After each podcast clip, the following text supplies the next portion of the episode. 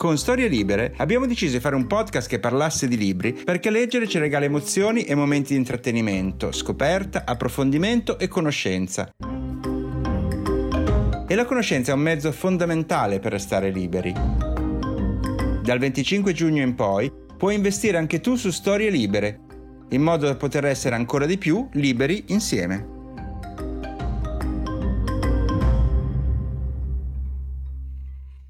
Storie Libere presenta Da diverso tempo faccio parte di un gruppo di quartiere su Facebook. Si tratta di una pagina nella quale vengono segnalate iniziative, problemi ed eventi che riguardano il quartiere e che permettono agli iscritti di partecipare, diciamo, più attivamente alla vita di comunità. Qualche tempo fa è apparsa su questa pagina la foto di un fast food della zona che stava chiudendo i battenti. Chi ha postato la foto ha scritto Secondo voi cosa aprirà al suo posto? E sotto c'erano i commenti dei vari cittadini. Bene, in quattro hanno scritto Speriamo una libreria perché manca nel nostro quartiere e sarebbe bello e importante averla. Ora, è vero che per lungo tempo nel nostro quartiere non c'erano librerie, ma nel giro di due anni ne sono state aperte non una ma due. Ma queste persone non se ne sono accorte. Quando qualcuno gliel'ha fatto notare, tutti loro hanno risposto un po' indispettiti. Una ha replicato: Beh, non importa, meglio averne tre e avere più cultura. Io credo che questo piccolo episodio sia molto significativo e rappresenta in maniera eloquente quello che spesso accade un po' ovunque. Alla gente piace l'idea di una libreria, gli piace passarci accanto, gli piace vedere le vetrine, gli piace sapere che c'è. Li fa sentire, non lo so, più culturalmente evoluti, più in pace con se stessi. Però allo stesso tempo non gli viene neanche in mente che queste librerie vanno sostenute, che bisogna entrare, sfogliare i volumi, parlare con i librai, comprare dei libri. A molti di loro basta vedere la vetrina e magari poi ordinano libri online, con comodo da casa, su un grande store. Io credo che questo sia uno dei grandi problemi che ha l'italiano medio nei confronti del concetto di libreria, che le ami solo in forma ornamentale. Questo podcast esiste anche per scardinare questo concetto. Cominciamo. Sono lo scrittore Matteo Bibianchi e questo è Copertina, un podcast dove si spacciano consigli di lettura.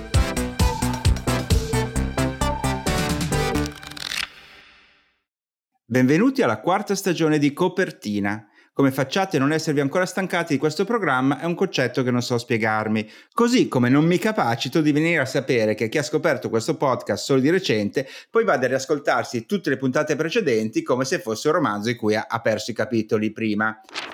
Siete proprio strani voi appassionati di libri, ma finché resistete io vado avanti. Risponde alla domanda del signore in terza fila con la mano alzata. Cambieranno delle cose in questa stagione? Un po' sì e un po' no. Per cominciare, non varia l'appuntamento iniziale con le mie letture in corso.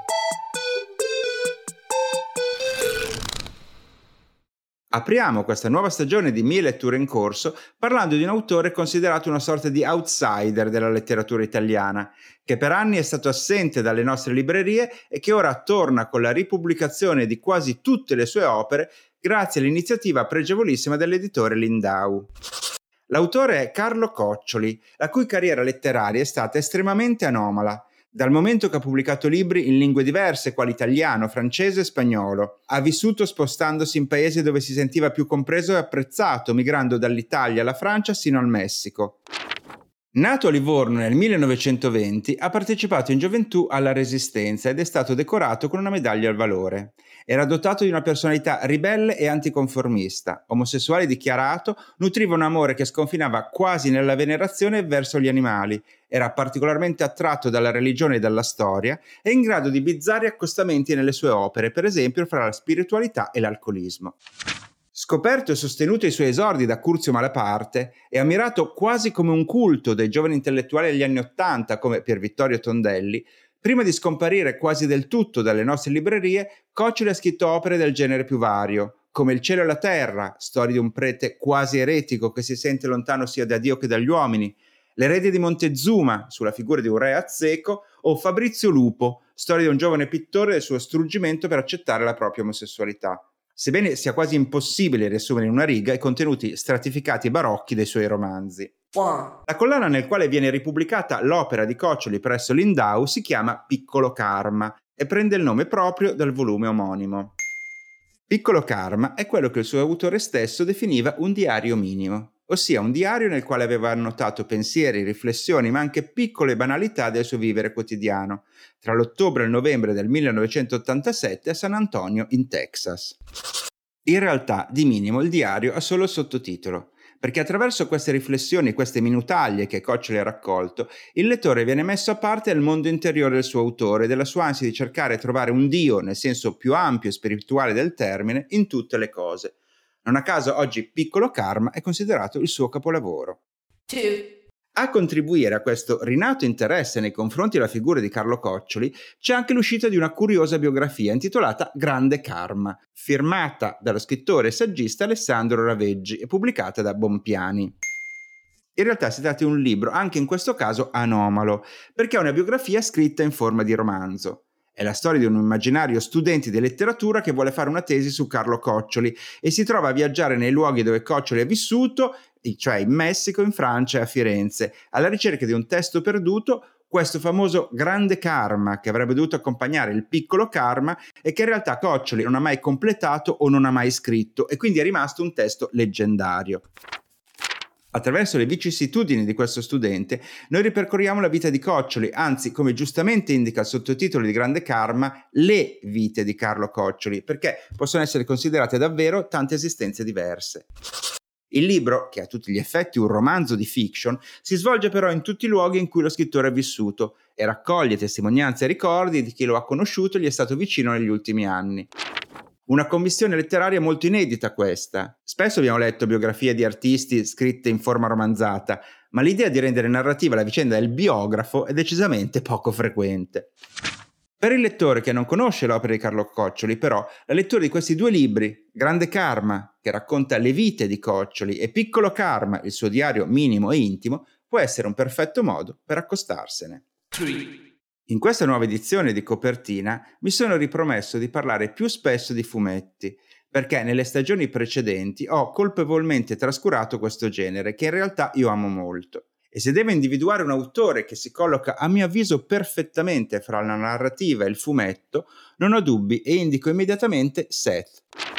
Si tratta di un autore canadese il cui vero nome è Gregory Gallant ed è un autore di cui in Italia sono state pubblicate poche opere. La più recente è uscita quest'anno, pubblicata da Coconino Press e si intitola Clyde Fence. Il titolo prende il nome da una ditta di ventilatori abbandonata di Toronto. È un romanzo a fumetti di oltre 500 pagine e l'autore ha impiegato più di 20 anni per portare a termine questo lavoro.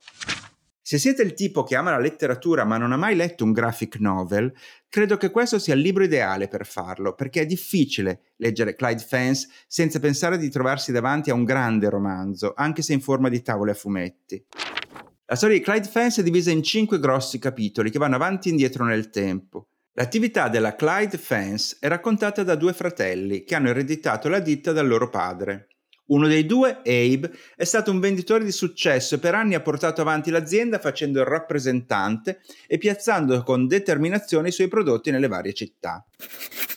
L'altro invece, Simon, dotato di una personalità fragile, ha cercato di seguire la strada del fratello maggiore, tentando di fare il rappresentante, ma era assolutamente negato in questo ruolo e ha vissuto tutta la vita con il senso di colpa per non essere stato in grado di ottenere gli stessi risultati del fratello. In verità, il libro mette in scena più che altro le riflessioni che questi uomini fanno nel corso del tempo, riguardo tanto la loro attività quanto la vita stessa. È difficile riassumere un'opera come Clyde Fence, proprio per la sua natura, fatta di riflessioni filosofiche e immagini in bianco e nero, spesso potentissime nella loro ordinarietà, e quindi è letteralmente un libro che bisogna sfogliare per capire. Nei suoi confronti sono stati spesi commenti esaltanti da parte dei principali quotidiani, dal Guardian al New York Times, ma anche da scrittori come Douglas Copeland, che lo descrive come un capolavoro narrativo, o il collega fumettista Chris Ware, che ne parla come di uno dei più grandi graphic novel mai realizzati. E a mio avviso non si tratta di iperboli gratuite, ma giudizi davvero condivisibili, anzi, mi viene da dire che non è un libro per tutti, ma proprio per lettori forti. Detto questo, passiamo ora alla prossima rubrica, ossia fidati di chi ne sa.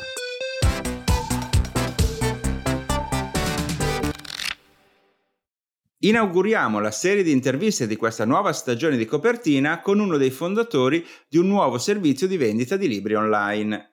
Ma come, direte subito voi, hai aperto la puntata lamentandoti di chi non frequenta le librerie e compra solo in rete e adesso intervisti proprio uno che ha aperto uno store online? L'obiezione è più che giusta, ma fidatevi di me. Diamo il benvenuto a Leonardo Taiuti della casa editrice Black Coffee. Ciao Leonardo. Grazie, grazie, ciao, buongiorno a tutti ti abbiamo invitato come primo ospite per parlare di questo nuovo portale, questo nuovo eh, servizio che si chiama Book Dealer, che è una sorta di mh, mm, eh, diciamo e-commerce alternativo per quanto riguarda i libri. Vuoi spiegarci come funziona, che cos'è e perché è nato? Allora, intanto sì, eh, è, un, è, un, e-commerce, come hai detto te, alternativo nella misura in cui è l'e-commerce delle librerie indipendenti. Le librerie indipendenti che si iscrivono al portale hanno a disposizione una vetrina in cui mh, mettere i loro consigli, selezionare dei percorsi di lettura e comunque eh, continuare anche online quello che è il loro lavoro al banco, diciamo, eh, sempre disponendo di un, di un uh, sito dove l'utente può comprare direttamente da loro, quindi l'utente può scegliere in quale libreria acquistare i libri e riceverli direttamente a casa tramite la consegna a domicilio oppure la spedizione con corriere. Quindi un e-commerce in tutto e per tutto dove però farla da padrone sono le librerie indipendenti. In altre parole, se io scelgo altri portali, diciamo i più grossi, i più famosi, ehm, in realtà io sto comprando da un, una sorta di distributore, invece in questo modo comprerei direttamente come se andassi io fisicamente nella mia libreria indipendente preferita, è così? È esattamente così, è come se tu ti recassi proprio fisicamente in, in, una libreria e comprassi da loro, perché Book Dealer è gratuito per le librerie e non chiede nessuna percentuale sul prezzo di copertina, quindi i rapporti in essere tra eh, libraio, distributore, editore non cambiano, quindi co- vendendo su Book Dealer è come aver venduto in libreria, né più né meno. Quindi io se voglio sostenere una libreria, questo è un modo per esempio per farlo anche comodamente da casa. Assolutamente sì, assolutamente sì. Senti, ehm, so che ehm, in America infatti esisteva un sistema simile da, da, qualche tempo, immagino che sia stato anche il, lo spunto per voi per creare, per creare questa alternativa italiana. Eh, ho un po' di domande da farti in questo senso. Intanto ehm, Leonardo è, fondat- è un traduttore, è il fondatore insieme a sua moglie Sara della casa editrice indipendente Black Coffee, di cui a copertina abbiamo anche parlato abbastanza spesso. E la mia prima domanda è: perché è stato un editore uno dei fondatori di questo sistema? Ah, beh, questo non lo so, credo che sia più che altro una coincidenza, nel senso, insieme a me, oltre, eh, oltre a un libraio indipendente che è Mattia Garavaglia della libreria del Golem, eh, che ci ha dato tanti spunti lato libraio, diciamo, su come sviluppare questo, questo sistema. Eh, ci sono anche due, due, personaggi che non fanno parte del, del vasto mondo, mondo, editoriale, o meglio, ne fanno parte solo in maniera così eh, tangenziale, in quanto sono due lettori, due lettori forti. E quello che dicevi all'inizio è vero, sia eh, l'esistenza di, di bookshop.org, che è il sito eh, chiamiamolo equivalente, anche se non è così, eh, che però è già esistente negli Stati Uniti, ci ha, ci ha ispirato della serie eh, come sarebbe fare una cosa del genere qui. Eh, c'è stato da valutare diverse, diverse questioni, tra cui appunto le, le, le, la presenza dei, dei, tanti distributori, le percentuali di sconto, tutte cose che ci hanno impedito di fare esattamente uguale, quindi di replicare Bookshop in maniera, in maniera pedissequa però ci siamo inventati un po' questo sistema che, che aggira quelle che sono le eh, difficoltà inerenti al nostro sistema editoriale e abbiamo, abbiamo creato Bookdealer. Questo è un sito definito nato dal basso.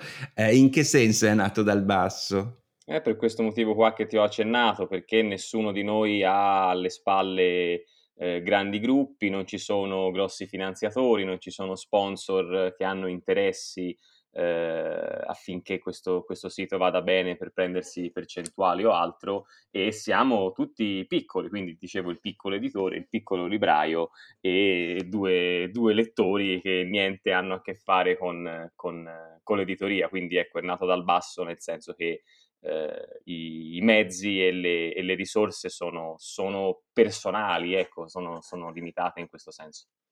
Senti, come avete selezionato le librerie? Oppure se una viceversa, se una libreria indipendente sta ascoltando questa trasmissione e dice anch'io voglio far parte di questa iniziativa, come, come funziona?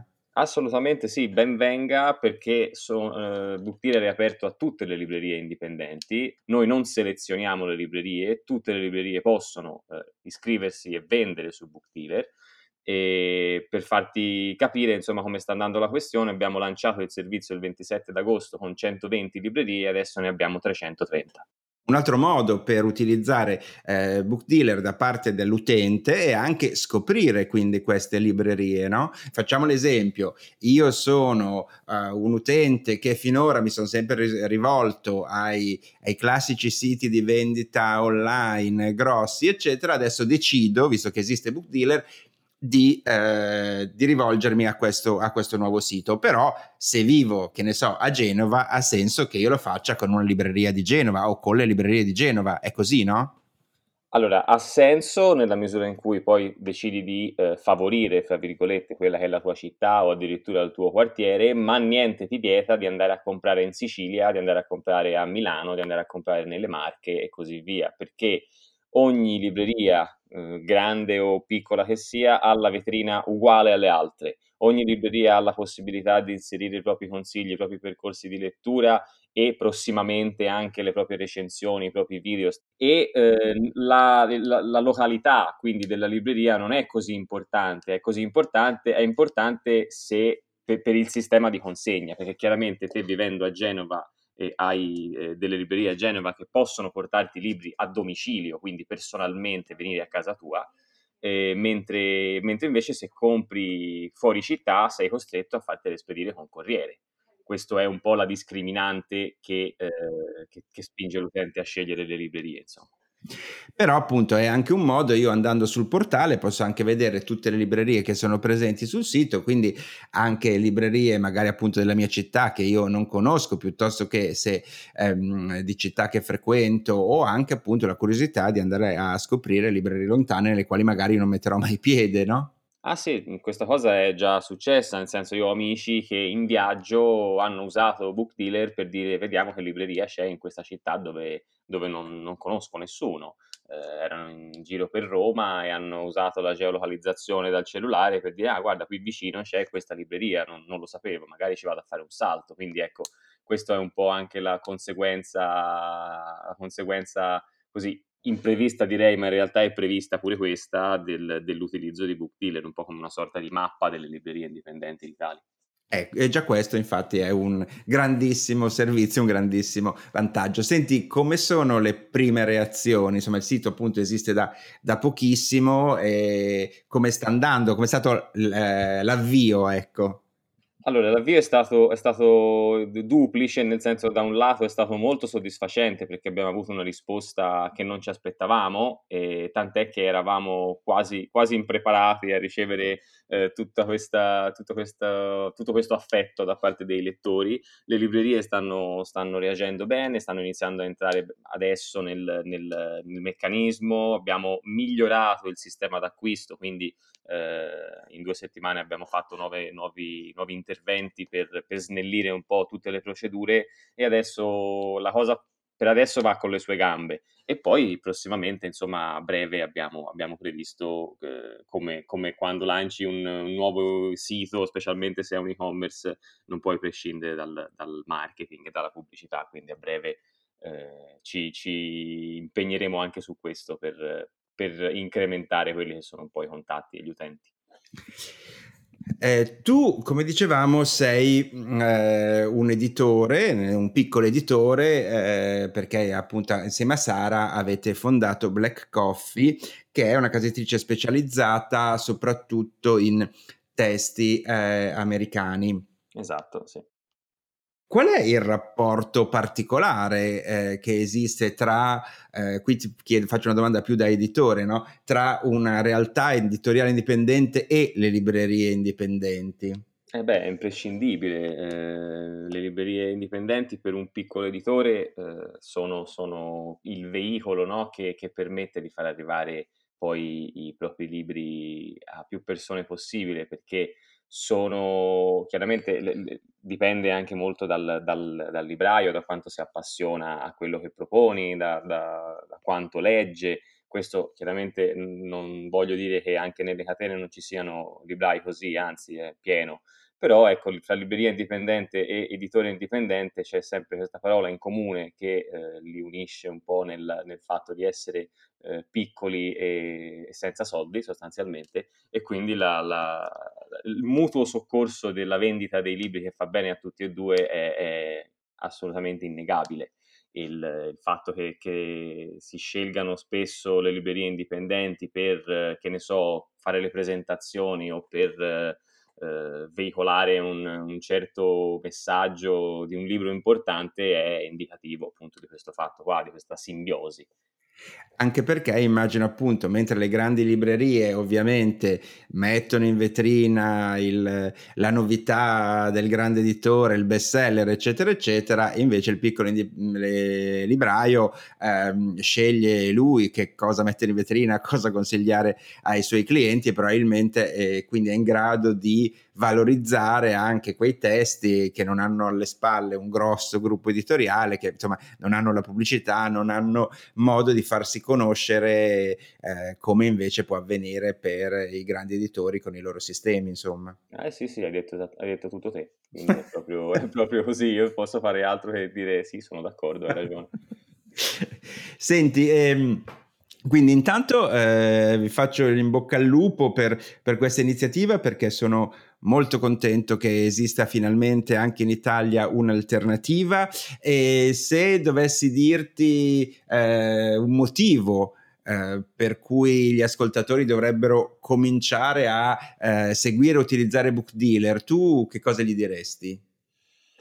Ma allora, il primo che mi viene in mente è chiaramente per, per dare una mano alla, alle librerie del territorio, però al contempo hai anche il vantaggio di poter continuare con l'esperienza d'acquisto a cui sei abituato, perché eh, il sito funziona esattamente come gli, altri, come gli altri store online, solo che ogni centesimo che spendi su Book Dealer finisce nelle tasche delle librerie indipendenti, quindi questo è, è sicuramente un vantaggio per, per il territorio e per la struttura sociale del, dell'editoria e del nostro paese. E se posso aggiungere qualcosa, ehm, credo anche che tolga anche una parte di eh, senso di eh, colpa che ogni tanto uno ha, ha, utilizzando gli store online, perché appunto io ho sempre questa sensazione che se compro qualcosa lì la sta sottraendo a una libreria indipendente e quindi questo eh, eh, secondo me può essere un altro grande vantaggio emotivo. Bene, come sempre al termine della nostra chiacchierata io chiedo al, all'ospite di copertina di consigliare un paio di libri agli ascoltatori, libri che ha letto di recente o comunque che ama particolarmente. Nel tuo caso, quali sono questi libri?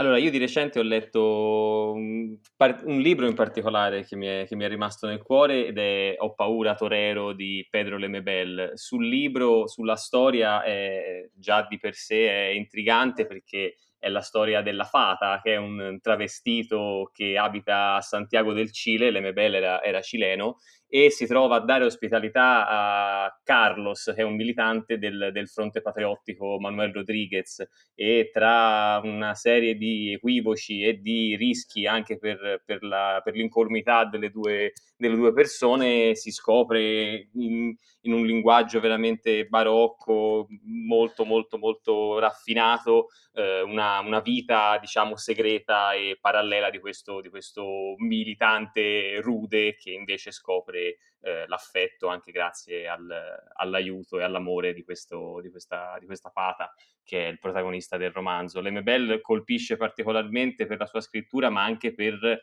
la vita che ha avuto perché insomma si è sempre esposto in prima persona eh, durante la dittatura di Pinochet, si è battuto per le differenze, per, per, per le parità di genere, per, per, l'abbattimento di tutte le barriere, quindi ecco è un autore da scoprire che vale sicuramente la pena approfondire.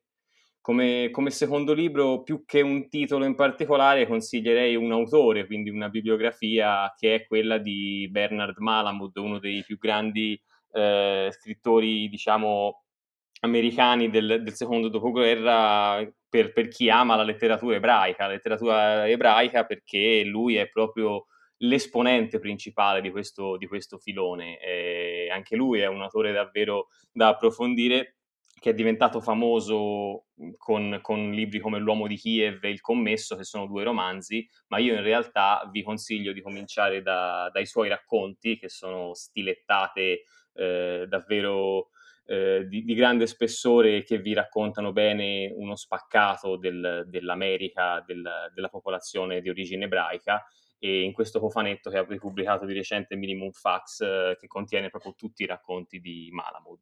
E, mh, Ho paura Torero non l'ho detto prima, ma era, è nella, nell'edizione di Marcos y Marcos.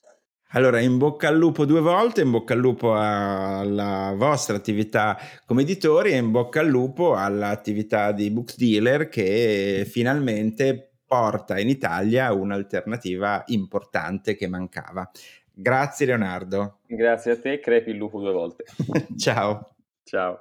E con questo siamo giunti agli sgoccioli.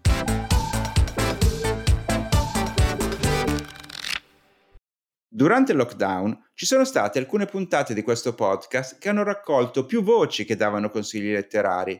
Oltre ai classici librai, anche giornalisti, operatori culturali, bibliotecari e semplici lettori. E visto che molti hanno gradito questa formula, da ora in poi, negli sgoccioli di ogni puntata, sentiremo almeno un paio di interventi.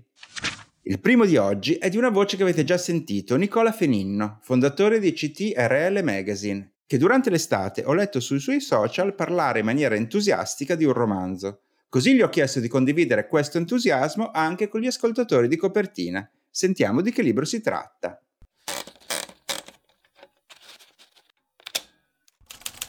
L'autore è Stefano Sgambati, il titolo I divoratori ed è uscito per Mondadori nell'aprile di quest'anno e devo dire che eh, forse è la novità editoriale che da lungo tempo a questa parte più mi è rimasta incastonata nel cervello. Quasi tutto avviene durante una cena in un ristorante di altissima classe all'interno dell'Hotel Principe di Savoia di Milano. Qui c'è un, um, uno chef um, di grande fama, c'è un caposala, ci sono alcune coppie, c'è una famiglia cacciarona e soprattutto all'interno di questa cena che poi è anche un enorme buco nero, il, diciamo, il centro di gravità è costituito da questi due personaggi, Daniel William King e Sally Parson, che sono due attori hollywoodiani di enorme fama. Sono in fondo Brad Pitt e Angelina Jolie, ma sono, a mio parere, eh, anche molto altro, se no probabilmente l'autore li avrebbe chiamati Brad Pitt e Angelina Jolie.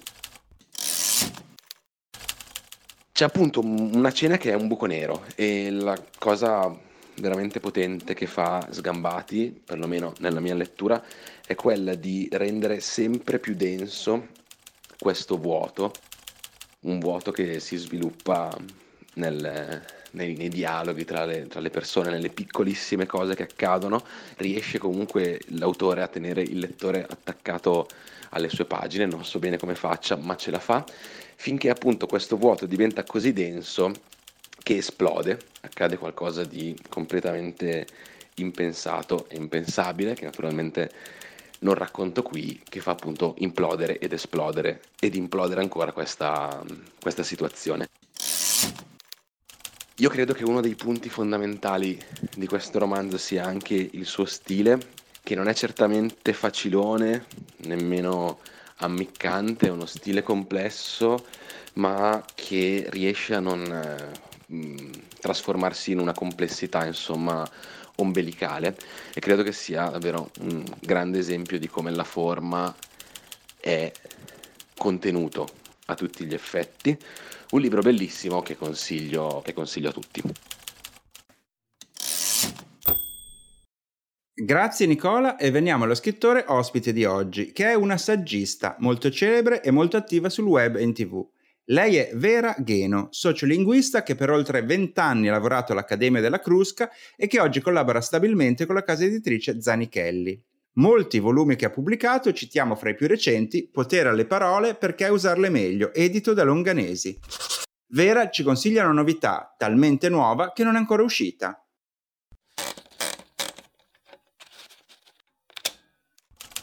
Ho molti libri preferiti, ma il mio preferito degli ultimi mesi è senza nessun rivale un libro di Bernardine Evaristo che deve ancora uscire in italiano. In italiano si chiamerà Ragazza, donna, altro e eh, verrà pubblicato nel novembre 2020 per Sur. La traduzione è di Martina Testa. L'originale, Girl, Woman, Other, ha vinto il Booker Prize nel 2019. Si tratta di un libro corale, contiene le voci di 12 donne nere alla ricerca della loro identità, eh, all'interno di un contesto in cui si mischiano e si sovrappongono il conflitto razziale, il conflitto di classe, il conflitto generazionale e anche il conflitto di genere. Infatti diverse delle protagoniste sono eh, lesbiche, trans, e, mh, mm, persone non binarie e così via. Per cui è una riflessione molto densa e molto bella su, anche sulla complessità dell'essere donna e poi c'è un'altra cosa molto particolare. Bernardino Evaristo usa la tecnica un po' del flusso di coscienza, per cui praticamente non ci sono punti fermi nel testo. Questo però lo mantiene leggibilissimo, provare per credere, è una bellissima esperienza di lettura. Quindi da novembre ragazza, donna, altro, altrimenti in inglese si trova girl, woman, other. Grazie Vera per questa anteprima assoluta e per voi all'ascolto è venuto il momento del ripasso di tutti i libri menzionati fino a qui. Io vi ho parlato di Piccolo Karma di Carlo Coccioli, Lindau, Grande Karma di Alessandro Raveggi, Bompiani, Clyde Fence di Seth, Coconino Press. Leonardo Taiuti, cofondatore di bookdealer.it, ci ha consigliato ho paura Torero di Pedro Lemebel, Marcos y Marcos. Tutti i racconti di Bernard Malmoud, Minimum Fax. Nicola Feninno di CTRL Books ha raccomandato I divoratori di Stefano Sgambati, Mondadori. Infine, Vera Gheno ci ha parlato in anteprima di Ragazza, donna, altro di Bernardina Evaristo, in uscita per Sur a novembre. Noi ci sentiamo fra un paio di settimane qui nell'iperspazio dei podcast. Ciao. Ciao.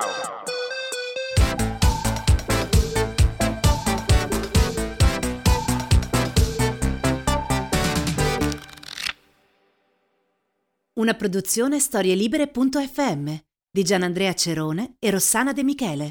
Coordinamento editoriale Guido Guenci.